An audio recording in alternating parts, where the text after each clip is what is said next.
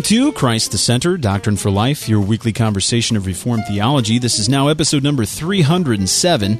My name is Camden Bucey. I am the pastor of Hope Orthodox Presbyterian Church in Grayslake, Illinois. We've got a great panel, an international panel today, but let me introduce to you first our regular. We have Jared Oliphant, who is a regional coordinator for Westminster Theological Seminary in Philadelphia, Pennsylvania, but he's working out of Charlotte, North Carolina. Welcome back, Jared. It's great to have you on. Thanks, Camden. Great to be on this one.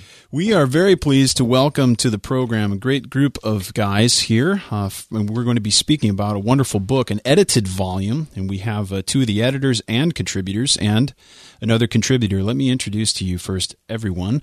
One that you are familiar with, we have with us Dr. Carl Trueman, who is the pastor of Cornerstone OPC in Ambler, Pennsylvania, as well as now the Paul Woolley Professor of Church History at Westminster Theological Seminary. Welcome back, Carl. It's great to have you on today.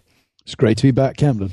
And we are very pleased to welcome for the very first time to the program first, uh, we have David Gibson, who is a minister of Trinity Church in Aberdeen, Scotland.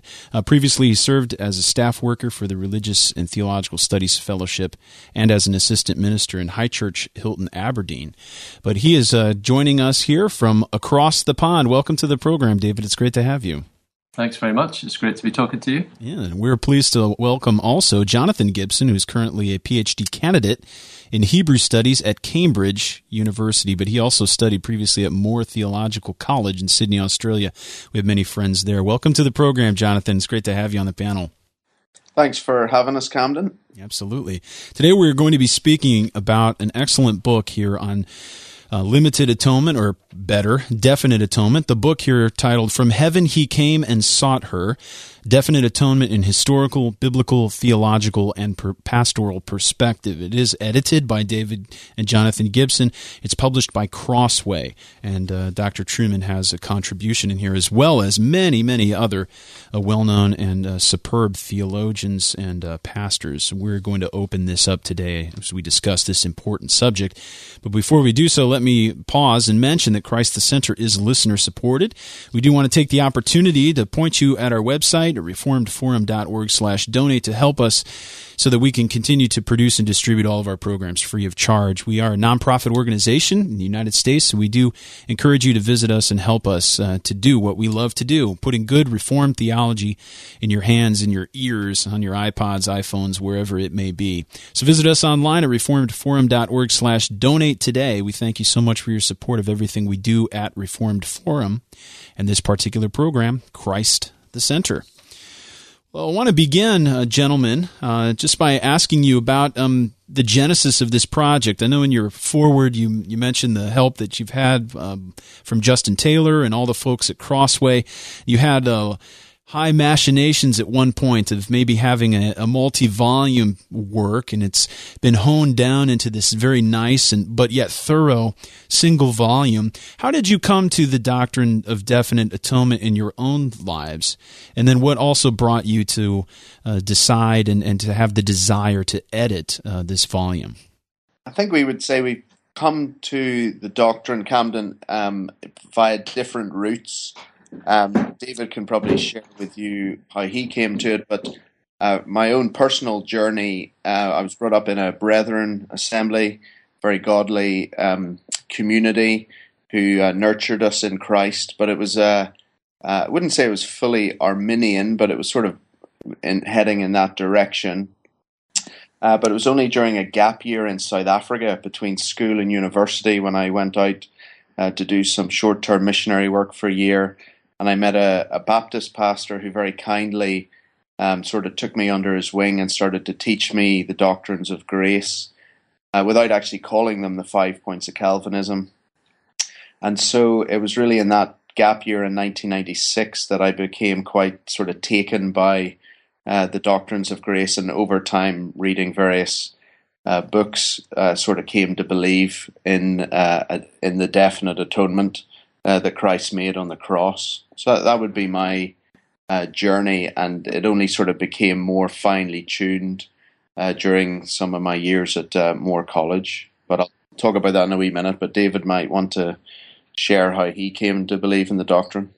Yeah, I, I actually can't remember when I actually did start believing it. I, what I do remember is when I first heard about it, which was actually uh, in one of Carl's classes. Carl taught me when I was an undergraduate at the University of Nottingham, all the way back in 1995 when Carl had hair. Um, and we, uh, at, the, at, at, that around that time, Carl was off to uh, Grand Rapids, I think it was, for a sabbatical work, which is when he was working on the Claims of Truth book, the, the John Owen book. Um, and it was in a class of Carl's that I first, or at least that's my memory, that's the first time I ever actually heard about the doctrine. I was going to a church at the time where the, the pastor, who's still there, has been an excellent, faithful minister, Peter Lewis, a church in, in Nottingham called Cornerstone Church. And Peter Lewis was a contributor to a popular level book called Chosen for Good that uh, was a, uh, as I say, a kind of popular uh, articulation of the five points. And at some point, I remember speaking to Peter about having heard about this uh, perplexing doctrine, and he lent me that book, Chosen for Good. And I guess it must have been that particular book that had an impact. Um, but I, I, think probably by the time I finished my undergraduate studies, I was uh, I was convinced of it. And like Johnny said, then it's been a sort of uh, process of developing, deepening understanding ever since. Mm. Just looking at the different sections of the book and especially the contributors, can you take us through uh, briefly just what it was like to assemble the people who are contributing, the topics, um, what you wanted to include, uh, just how this idea came about, and then um, what it was like to actually just get it off the ground? Well, it goes back to 2007. It's been six years in the pipeline. I wrote a an essay at Moore College that uh, grappled with the double payment argument, whether or not that was a legitimate way to argue for limited atonement or definite atonement. And in prepare in studying for that essay, I said to David when he was visiting in Australia one time that I felt there was a big gap in recent scholarship that presented a really comprehensive defense uh, a winsome defense of definite atonement. It was sort of there in the systematic theologies. It was there in passing in some books on the atonement, but there wasn't really a, a comprehensive, penetrating analysis since John Owen's, you know, classic, uh, "The Death of Death," in the death of Christ. So that was sort of the the genesis of the idea um, to to write a book. Um, then we sort of batted it back and forward. Um, David, sort of always going over the top with things, came up with a 37 chapter proposal. and um, uh, we sort of, I think, Carl, you were one of the first people we approached to just ask, would you be interested in writing in it? And uh, you very kindly said you would, and a few you others. asked how much you get paid. That's right. we yeah, and I have a complete inability to say no.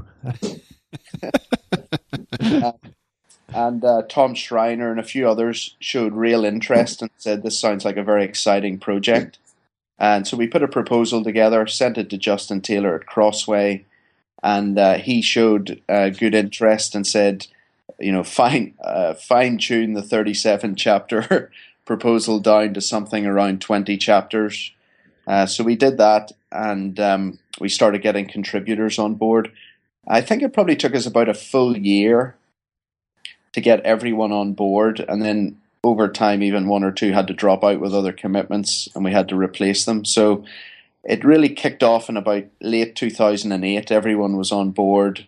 They were given three years to write their chapters. Um, it was supposed to sort of all come in around 2011, but um, the Paul Woolley professor in Westminster, you know, had other things on his plate and a few others. So it it the essays sort of came together 2012, and then we were editing for about a year amidst our other commitments.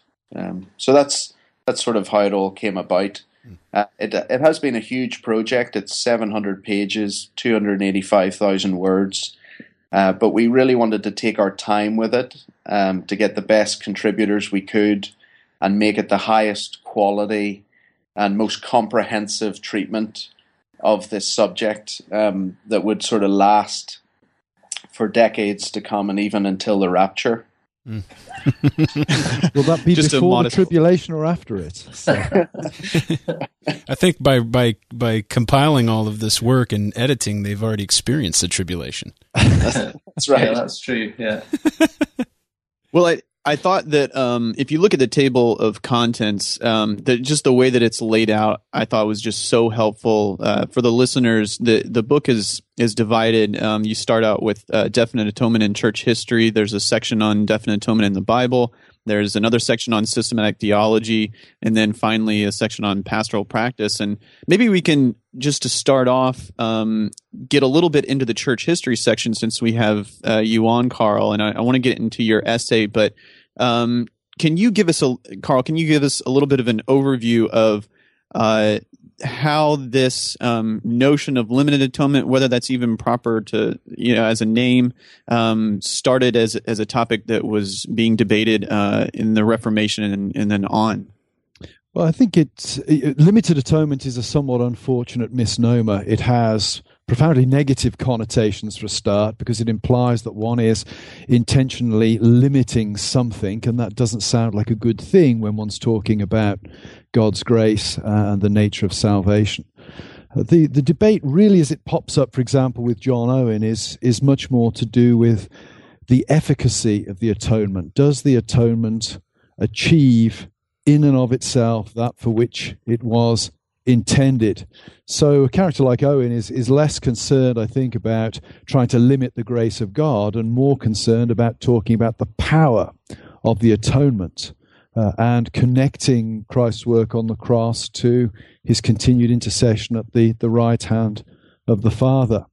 What is interesting, I think, about this book at this particular moment in church history, of course, is that the the whole issue of, of limited atonement or particular redemption or efficacious atonement, which whatever term you wish to use for it, it it isn't just about does the atonement achieve that for which it was intended. It also connects to discussions about the penal nature of Christ's satisfaction uh, and um, also the substitutionary nature of Christ's satisfaction. All of those kind of debates that we're facing today, I think you can find them in the 16th and 17th centuries. Are not hashed out perhaps with quite the same language and detail that we might do today, but they were issues for Calvin uh, onwards in, in the Reformed tradition. Yeah, that's helpful. And, and I see also there's um, and uh, Jonathan, you may want to comment on this, or, or, anybody really, but there's a chapter from Michael Haykin, um, definite atonement in the ancient church. So obviously, he's going to argue for some kind of precedent that's before the Reformation. Um, can you explain a little bit about what he's trying to argue for in that chapter? And uh, we won't have to go through all the chapters, but um, just based on Carl's comments, particularly interested in the pre-Reformation precedent for this. One of the other contributors in the book is a chap called Raymond Blacketer, and Blacketer has a a comment in it's in another book uh, that was it Frank James and Charles Hill edited, The Glory of the Atonement. He has a comment somewhere about limited atonement being uh, Johnny. You maybe know the exact words. It's uh, limited atonement being it's like a minority report running uh, through the whole of church history. It's uh, it's there. It's frequently ambiguous, but it is nevertheless a trajectory that is present. Uh, you know, really from the earliest church onwards. Um, so Haykin is Haykin is taking that, uh, looking at that as a as a thesis, and looking at particular uh, patristic figures. You've got someone like Jerome saying that on Matthew uh, 20, verse 28, that Jesus doesn't say he gave his life for all, but for many. That is, for all those who would believe. Um, and then following that, you get uh, medieval texts, uh, the Glossa Ordinaria, which specifies things like the many as those predestined to life. Um, so Haykin and Hogg, uh, the chap David Hogg, the chapter that follows Haykin's in the book, aren't uh, trying to say that there is a full-orbed, complete, uh, you know, synod of Dort-like understanding of definite atonement present in the mm-hmm. early church, but there is nevertheless precedence for it. And I think one of the, I mean, uh, one of the interesting things, uh, Karl Barth has a comment that church history is the history of the exegesis of the Word of God. And what Haykin and Hogg show, and Raymond Blacketer and the other historical chapters, is that it's not when you're looking at the issue of definite atonement. It's not as simple as saying, well, we've got the Bible, and that's what we're going to look at uh, in modern day era. But everybody else beforehand was working with some kind of abstract theological constructs. Actually, from the earliest church onwards, people were wrestling with biblical texts. How do we put this particular text together with this text? What do we do with 1 Timothy 2 4? Does it mean every single person? Does it mean all classes of humanity and so on? And I think Haykin and Hogg and those those early chapters of the book are just trying to raise the issue, if you like, and say there has always been debate about what these particular words mean, these particular texts mean, and there have been very early precedents for the kind of full flowering uh, approach that you see in definite atonement around uh, Reformation and post Reformation time onwards. Mm. That's something you know. Hogg's uh, chapter is is significant here. It's titled "Sufficient for All, Efficient for Some," and that often gets brought up in in the discussions with four point Calvinists, if we want to use that phrase. Um, and I believe it was Spurgeon. I'm not I'm not sure if it was, but I believe it was he that had the the illustration that he thought that uh, the notion of limited atonement really everyone limits the atonement one way or the other. Uh, but for him to speak of particular redemption was to liken Christ's atonement to a narrow bridge that would uh, span the entire chasm. To speak of an unlimited atonement in the sense that the four point Calvinist would mean, or the Amyraldian, or something like that, would be to have a very wide bridge that would only span a part of the way and would need to be supplemented by some other work, or, or either by God or by believers. What are some of the hangups uh, present day, but also from church history, that have been difficult for people to to grasp the notion of a definite atonement? Is it strictly some of the verses that we encounter in Scripture, or are there other theological factors that uh, play a role in making it difficult for people to understand the Reformed doctrine? I think there are significant pastoral concerns mm. that are often posed to the doctrine. One of them can one preach Christ died for you to a, a mixed audience of believers and unbelievers? Does limited atonement not inhibit the, the confidence with which one can proclaim the death of Christ? And then I think at a, a more, one might say, one to one pastoral counseling kind of level, perhaps, is one able to point those who doubt of their salvation to the death of the Lord Jesus Christ as, as the objective basis for assurance. Those would be two objections that, that frequently pop up in concerns about limited atonement. There's also um, people like R.T. Kendall who have just said that the doctrine just seems to fly in the face of clear biblical texts that speak mm. of Christ's death for many, for all, for the world. So, so at, at one level, people just say it's an exegetical problem. Like, aren't there these texts go against the doctrine? Um, others will say it's more theological. Um, what about God's love? Does this mean God doesn't love everyone the same way or doesn't love everyone? Um, there's those kind of issues. I think Bruce McCormack says that if limited atonement were true, we would all very likely despair of our salvation. So you've got the whole assurance issues that crop up. And we actually have a chapter on that. Sinclair Ferguson um, deals with John MacLeod Campbell, the uh, Scottish um, church minister who was um, tried for heresy. And he sort of raised this aspect of limited atonement robs the Christian of their assurance. Um, so you have textual issues, exegetical, uh, theological, and as Carl says, you know, pastoral uh, issues going on there. And again, that's why we wanted to deal with each of those areas in the book to try and counter any problems people might have with the doctrine. Mm-hmm.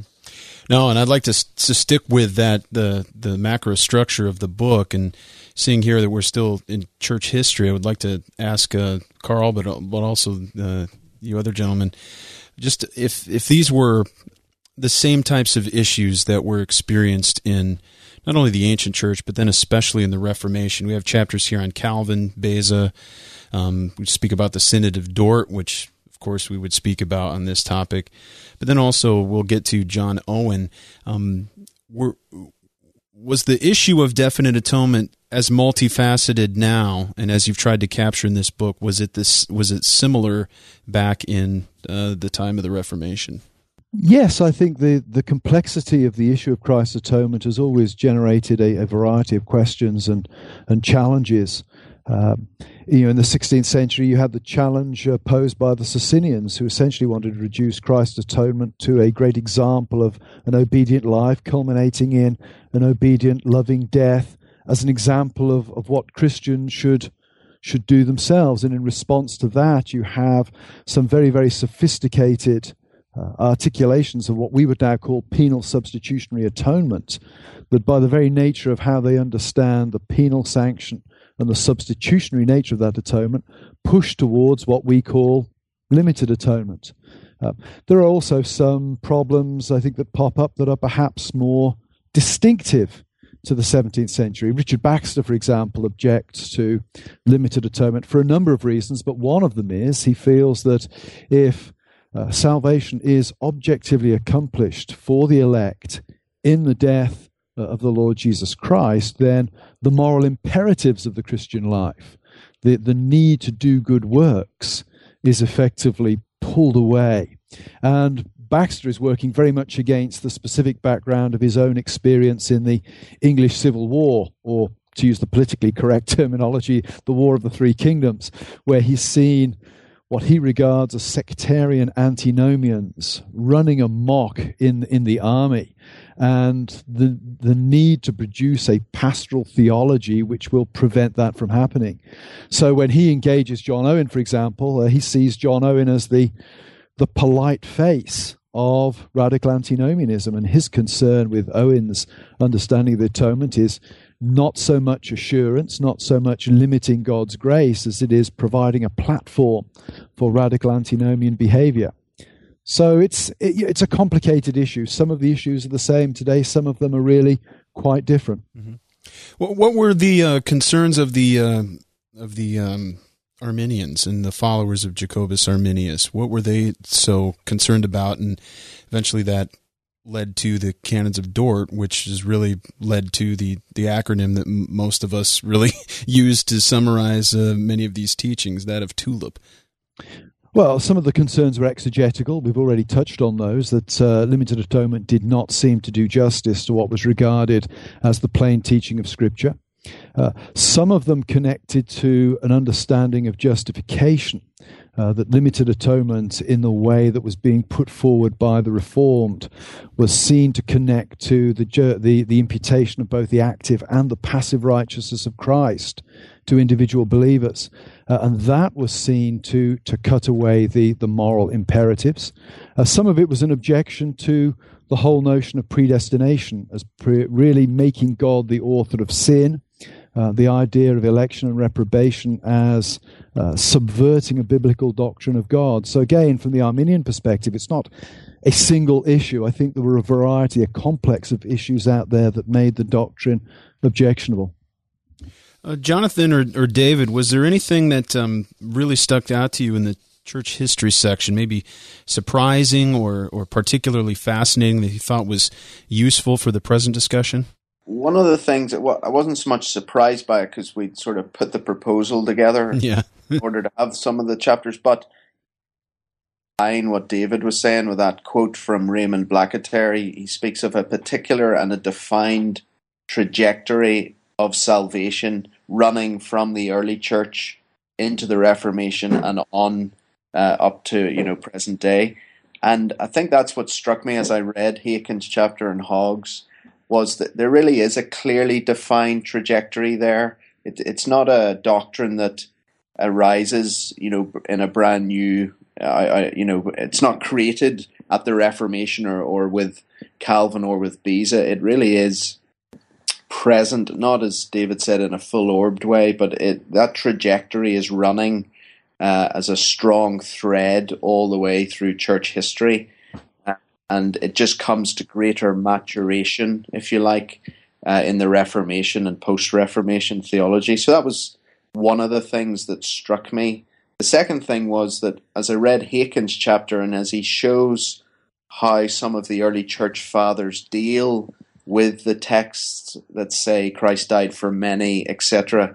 What you have there are the seeds of the exegetical argument that all does not always mean everyone, that all means all kinds of people, uh, and that that was something that stood out to me was that that those sorts of arguments we use today, um, you know, um, what is it?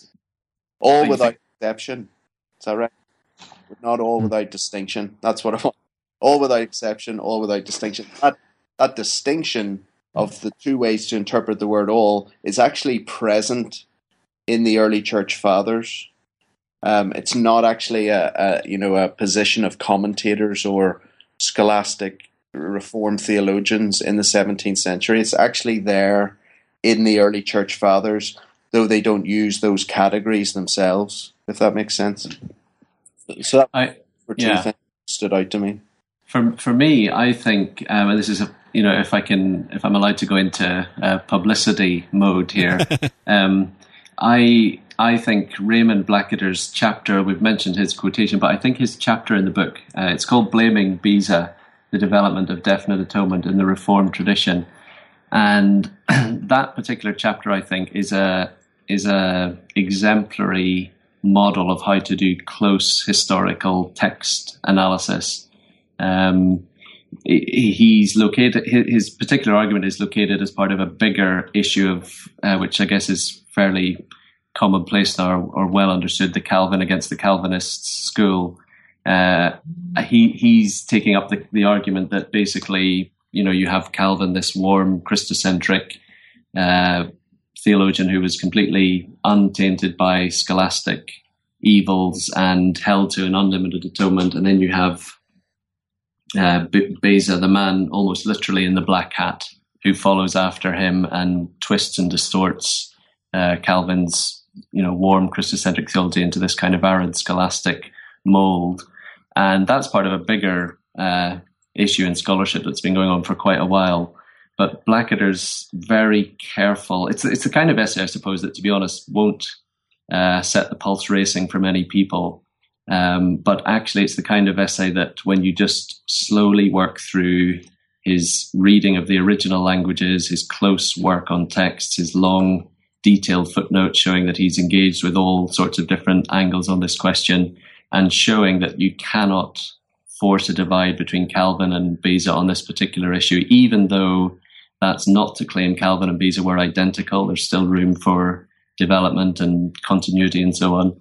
That that to me, it wasn't it wasn't in terms of your question, it wasn't a surprise, but I I, I read it and thought, wow, this is uh, a very impressive, close, uh, close, closely argued piece of work that I hope uh, will continue to be another uh, chopping of the axe at the at the root of the tree of this kind of Calvin versus the Calvinist divide.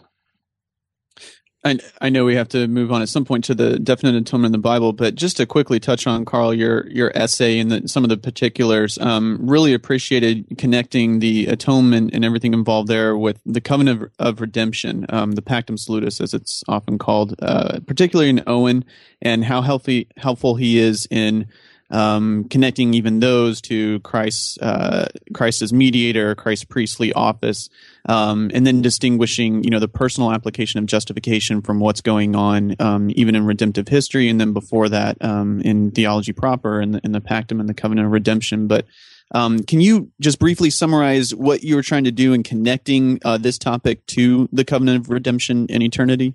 What I was trying to do was demonstrate the the complexity of the doctrine. And what I mean by that is how the doctrine of atonement cannot be treated in isolation. We have a tendency to want to, to just go to the Bible and, and demand that it answers a particular narrow question. Uh, relative to a doctrinal formulation that's taken place over time. Whereas, actual fact, I think what the history of theology does is it, it gives you a genealogy for any particular idea. And when you come to study the, the doctrine of limited atonement in the way in which it came to be formulated in the 17th century, you realize that it cannot be treated in isolation. It has connections to predestination, self evidently so. It also has significant connection to Trinitarianism and Christology. one of the issues with which the Reformed are wrestling at the start of the 17th century is, is how Christ can be said to be mediator according to both natures. Roman Catholic theologians uh, uh, were, were, very concerned to emphasize that Christ could only be mediator uh, according to his human nature because it made no sense for God to be the mediating point between God and creation. It would imply that God somehow became less than God to do that. The reformers placed a great emphasis upon Christ mediating as a person. Mediation is an act, and it's persons who act, not natures. And so that meant that one could only ever discuss the acts of the person of Christ as mediator once one had resolved that first question about how is it that Christ, the incarnate God man, can be mediator. And that requires that the, the for want of a better word, the mechanism by which Christ's humiliation can take place be connected to, to all aspects of his priestly office. So one cannot talk about the atonement without talking about the humiliation of Christ, and one cannot talk about the humiliation of Christ without talking about the covenant of redemption in eternity which you won't find the phrase in the Bible, but it was the concept that theologians in the, the, the, the early 17th century developed to explain how it could be that the second person of the Trinity could undergo, for example, what is described in the Bible in Philippians 2. So the burden of my chapter on that level was to, to show that you may want to ask the question is limited atonement biblical or not? But the first task is to understand why the church came to think about the atonement in the way it did, and that requires connecting the atonement to the incarnation and the incarnation to the doctrine of the Trinity. And, and can I just, I mean, that's excellent. Can I just add that, I mean, without in any way claiming that this book goes anywhere near Owen's uh, definitive treatment, which I think it, I think it is. Um, that's why we felt it's vitally important that a, a new treatment of this this topic of this topic has four sections: historical, biblical, theological, pastoral, because what we're trying to do is deliberately move beyond uh, biblicism, simply quoting texts. Uh, you know, universal sounding texts, you've got limited sounding texts. And what we're intending is not, and we, we, we use in, in, in the introduction and three different images for how we imagine the, the book to work. It's it's like a house, it's like a web, it's like a map. And I mean, in terms of the house image, rather than the four sections of the book being four separate windows that you look through to see the doctrine, we're imagining actually that you open the door and walk in to the house, and the four uh, sections of the book, if you like, are the four mezzanine levels of the of the one house where definite atonement lives. In other words, uh, when you understand church history, then you will read the Bible more richly. When you understand the way theologians have tried to put different strands of the exegetical evidence together, and you wrestle with that, then you come back to the Bible and read it more richly. And I think Carl's chapter on Owen and Baxter is a really good example of that, that this is not two theologians simply trading texts with each other, but actually an overarching framework that may or not may or may not be faithful to the Bible, but which is there and has to be wrestled with. And in that in that sense, if I can just add I think people from a distance will look at this book and think, oh, there's just another edited volume you know, 21 individual chapters that don't really interact or relate. In that sense, it really is quite a unique book. We, we had quite a lot of interaction between contributors, between editors and contributors to ensure that the house was standing strong at the end, if that makes sense. Mm-hmm.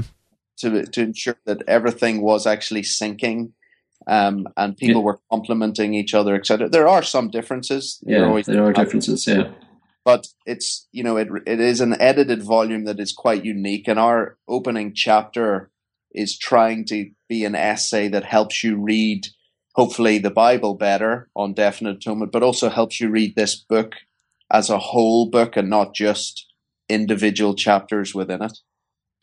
And I think one of the things worth mentioning as well is the the level of argument that one finds in the popular rejection of limited atonement is really very poor.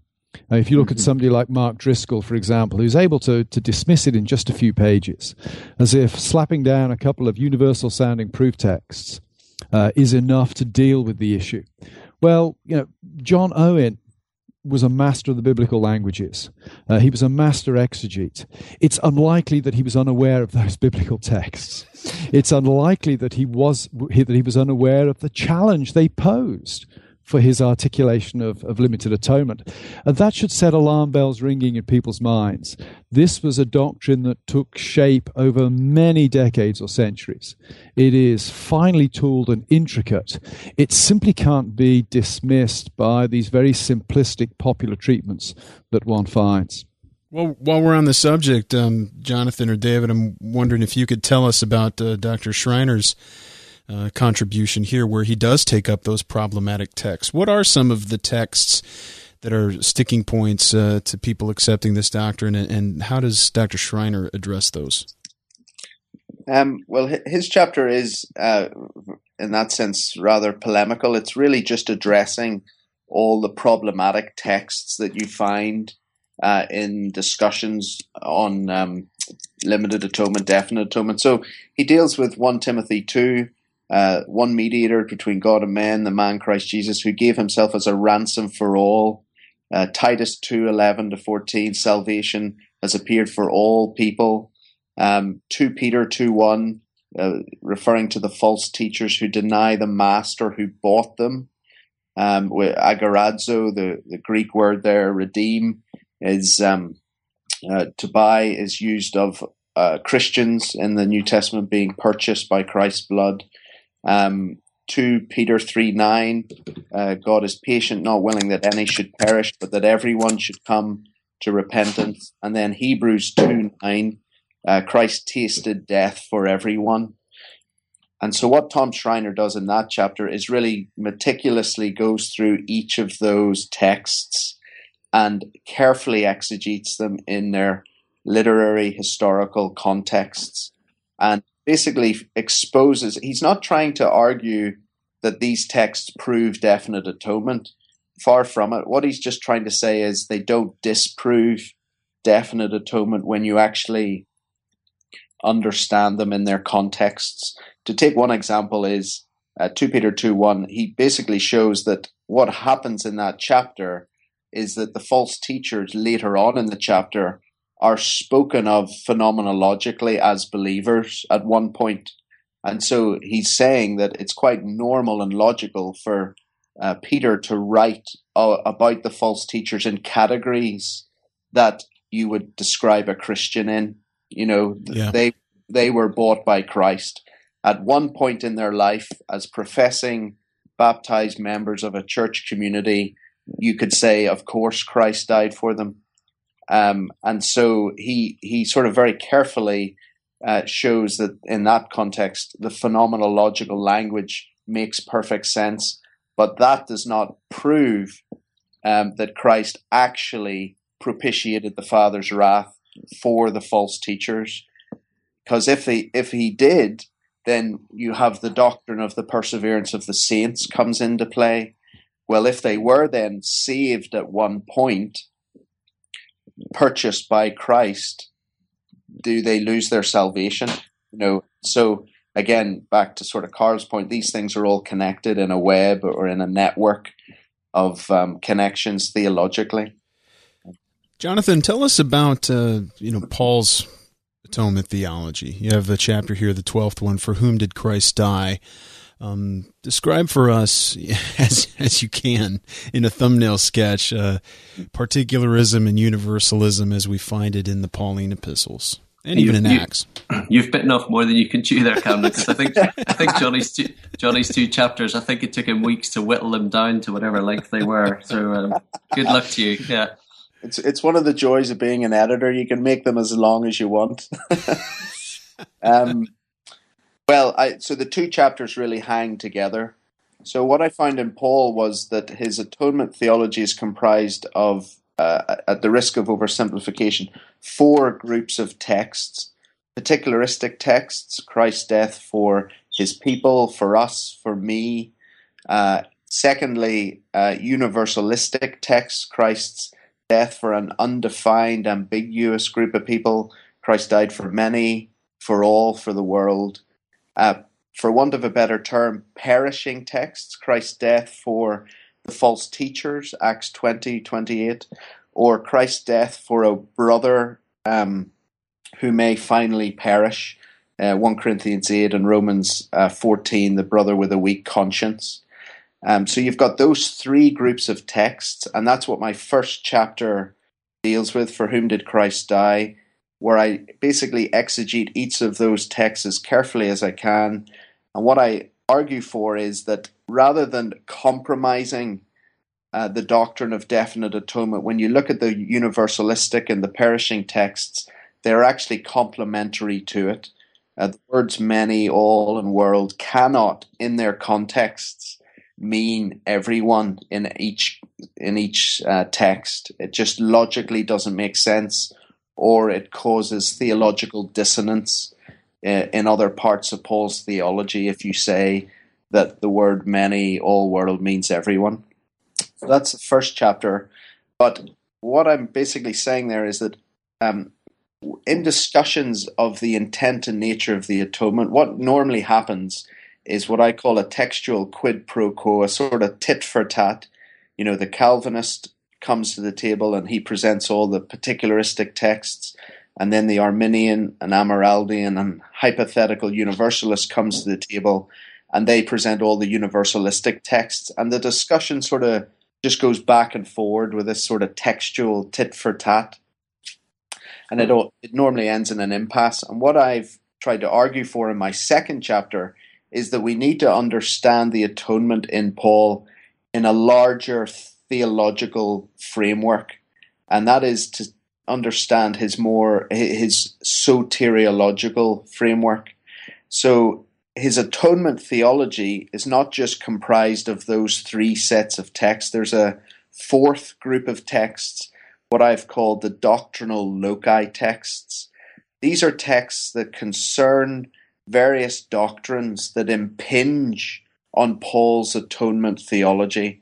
For example, doctrines like eschatology, election, union with Christ, Christology, Trinitarianism, doxology. Uh, those are the ones I deal with. There's other ones like covenant theology, ecclesiology, sacramentology. But what I argue for in that second chapter is that when you analyze the doctrinal loci texts that impinge on Paul's atonement theology, and you hold them all together. Uh, Paul's atonement theology cannot point in any other direction except a definite atonement. Um, so I look at five aspects of the saving work of God in Paul's theology. Uh, the saving work of God is indivisible. Uh, what I show there is that Paul paints uh, the atonement, or sorry, uh, Christ's uh, redemption on four on, on an eschatological canvas, and he presents four distinct but inseparable moments of redemption: redemption predestined, redemption accomplished, applied, and consummated. And th- those four moments of redemption are never collapsed into each other, but neither are they ever separated. And when you look at the atonement texts in Paul, you'll find at least two or three, and sometimes four of those moments of redemption present. But Paul never collapses one into the other, and he never separates them either. And so that's the first point that the saving work of God in Christ is indivisible. And I'm sort of playing on Augustine's maxim the external works of the Trinity are indivisible. Um, then there's the election that is um, that sort of drives the whole redemption process. You have union with Christ that encompasses Paul's atonement theology. Then you have Trinitarian nature of the saving work of God in Christ, where Father, Son, and Spirit work harmoniously together um, to bring about the salvation. And then, uh, fifthly, uh, the saving work of God in Christ is doxological. I use Ephesians 1 3 to 14 as my sort of paradigm text where I find those five aspects of the saving work of God in Christ. And the fifth one, the glorious, the doxological, is that phrase that we all know for the praise of his own glory. What's interesting is that Paul ties that phrase to three of the four moments of redemption to redemption predestined, redemption applied, and redemption consummated. And I argue that that may well be the greatest obstacle um, to a limit to an unlimited atonement. Uh, atonement that does not atone cannot bring glory to God. But Paul's whole point in Ephesians 1 is that God's redemptive purposes that are planned in eternity past effect in the history of the world are for his own glory. And so he is glorified when the atonement actually produces its effect. So that's really what my chapter is about the glorious, indivisible, Trinitarian work of God in Christ. Mm.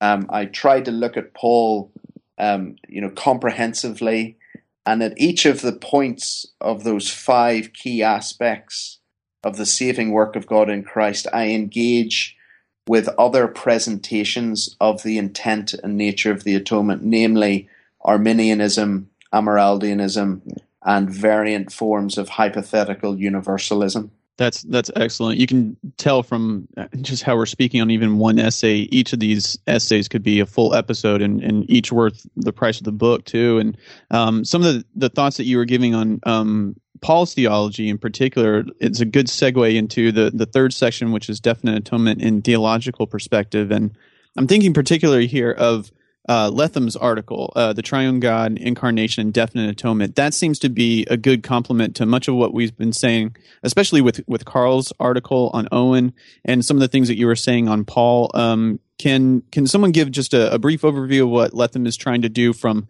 I guess, a systematic perspective on uh, Trinity, Incarnation, and, Definite Atonement? Sure. I I think he he basically takes as his starting point what Johnny was outlining there, the um, classic uh, formula of the external works of the Trinity are undivided, and he uh, s- says that if you if you take that from your starting point, that necessarily will have an impact on the kind of conception of the atonement that you have.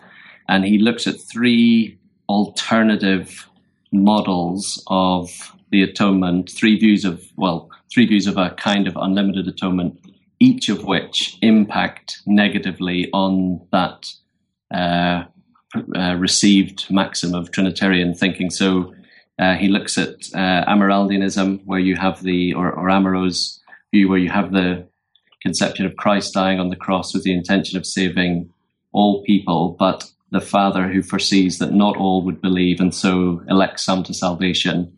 And uh, Letham tries to show how that necessarily will introduce discord into Trinitarian relations, and he does the same with hypothetical universalism.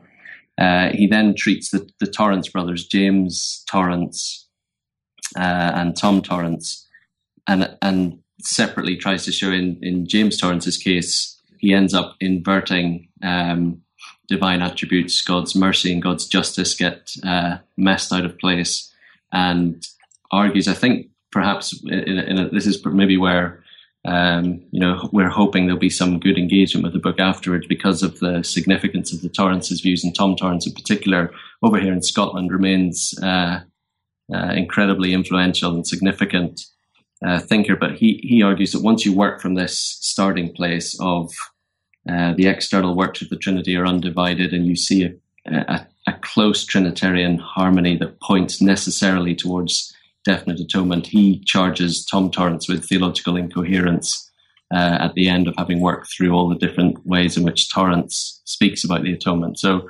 uh, I, I, think you're right to link, uh, in a way, Johnny's chapter to Letham's. You've got an exegetical treatment, and Letham, if you like, builds on it to a kind of theological analysis that, uh, again, I hope it's going to be uh, extremely interesting for the reader. That's fascinating. We also have a, a, chapter here on the the double payment argument. What, in in short, what is that argument for the listeners that might not be familiar with this idea of of double payment, and what's the problem with it?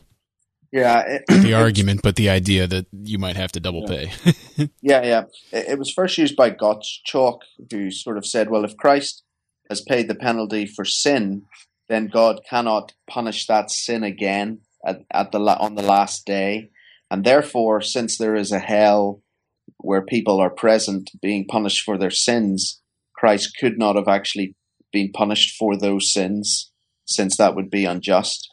Now that that argument really came to a maturation in the Reformation period with this, some of the scholastic Reformed thinkers.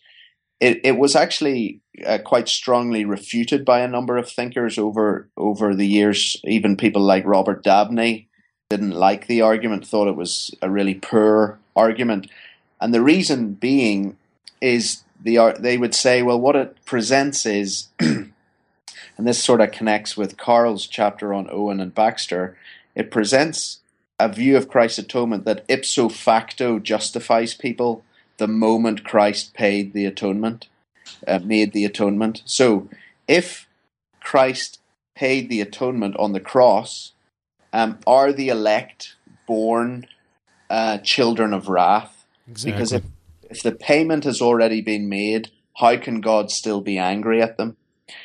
Now it's a, it's a very good uh, it's a it's a fair point to to raise. You know, does the atonement ipso facto, by its very reality, justify people at the moment it was made? Um, and so you have the whole issues of eternal justification, things like that. And Gary Williams' chapter in this um, book is, uh, for me, one of the highlights of the whole book.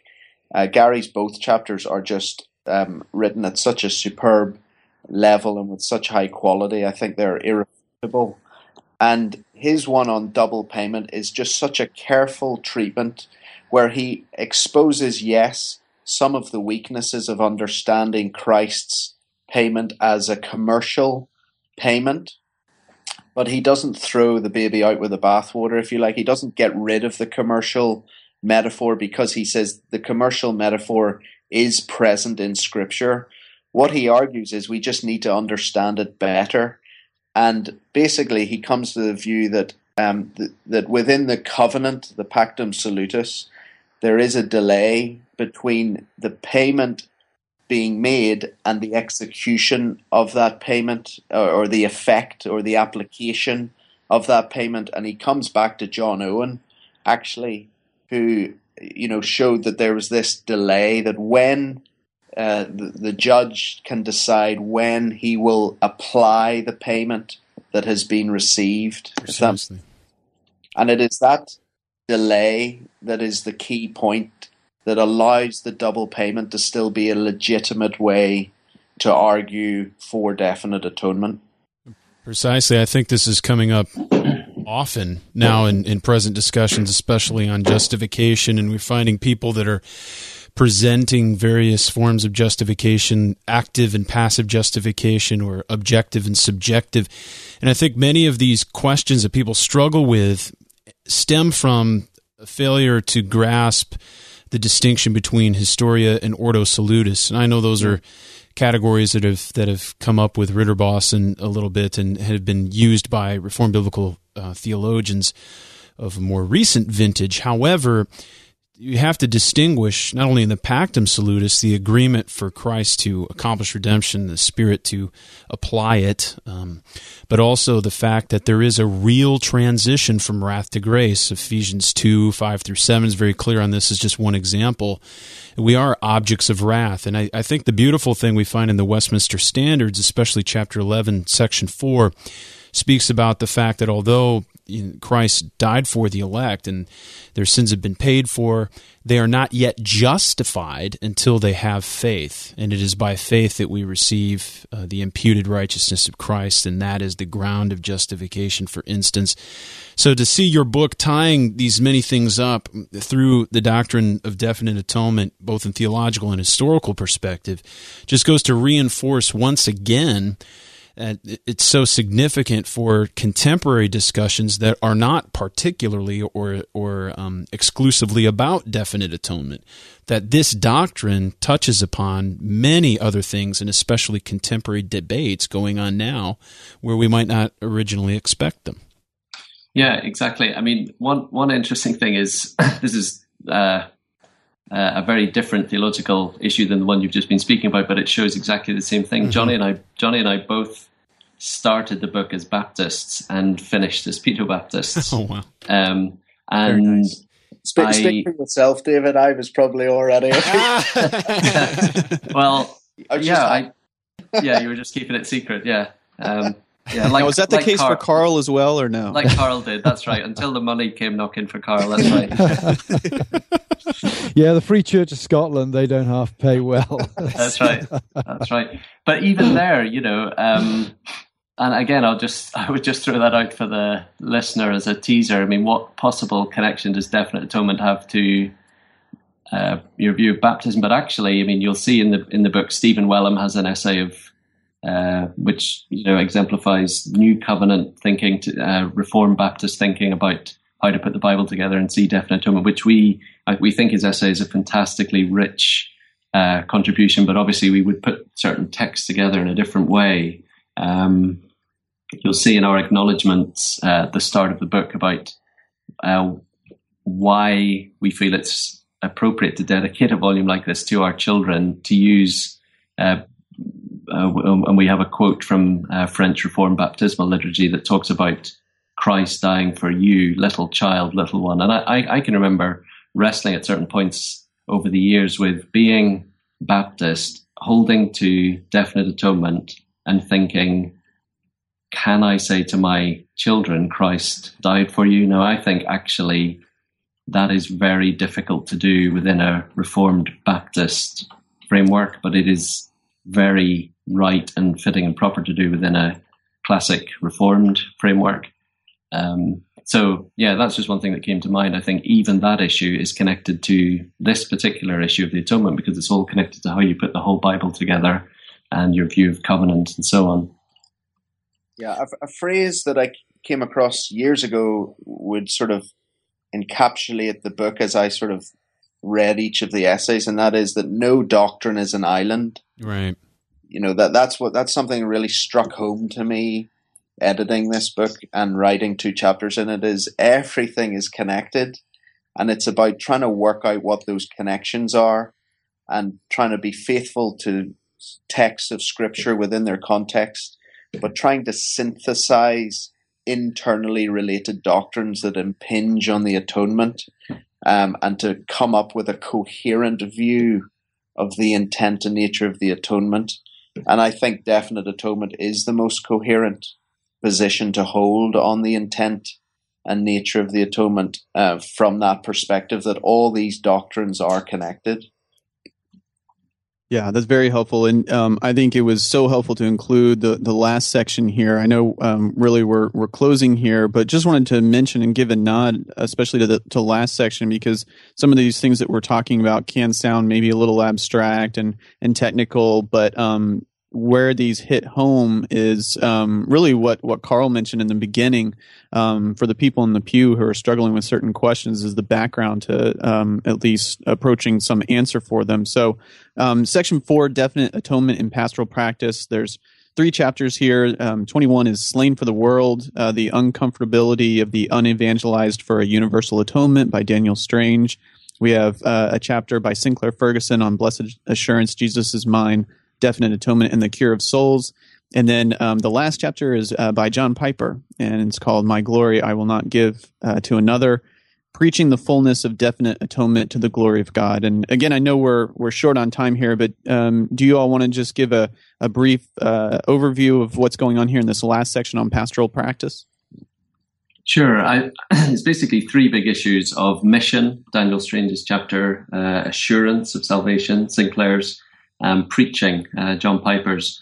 Uh, Dan tries to turn the tables uh, really on people who argue that if you hold to a limited atonement or definite atonement, then you're cutting the nerve of world missions, you're uh, stopping your people evangelizing. And uh, again, uh, through engagement with Owen, Dan tries to say, no, it's exact, it's exactly the opposite. Only if you hold to a definite atonement do you really have strong grounds for a universal offer. Uh, Sinclair's chapter looks at John MacLeod Campbell, who was deposed uh, from the, the, ministry, Church of Scotland ministry, uh, for denying uh, definite atonement, and looks at his strong attack.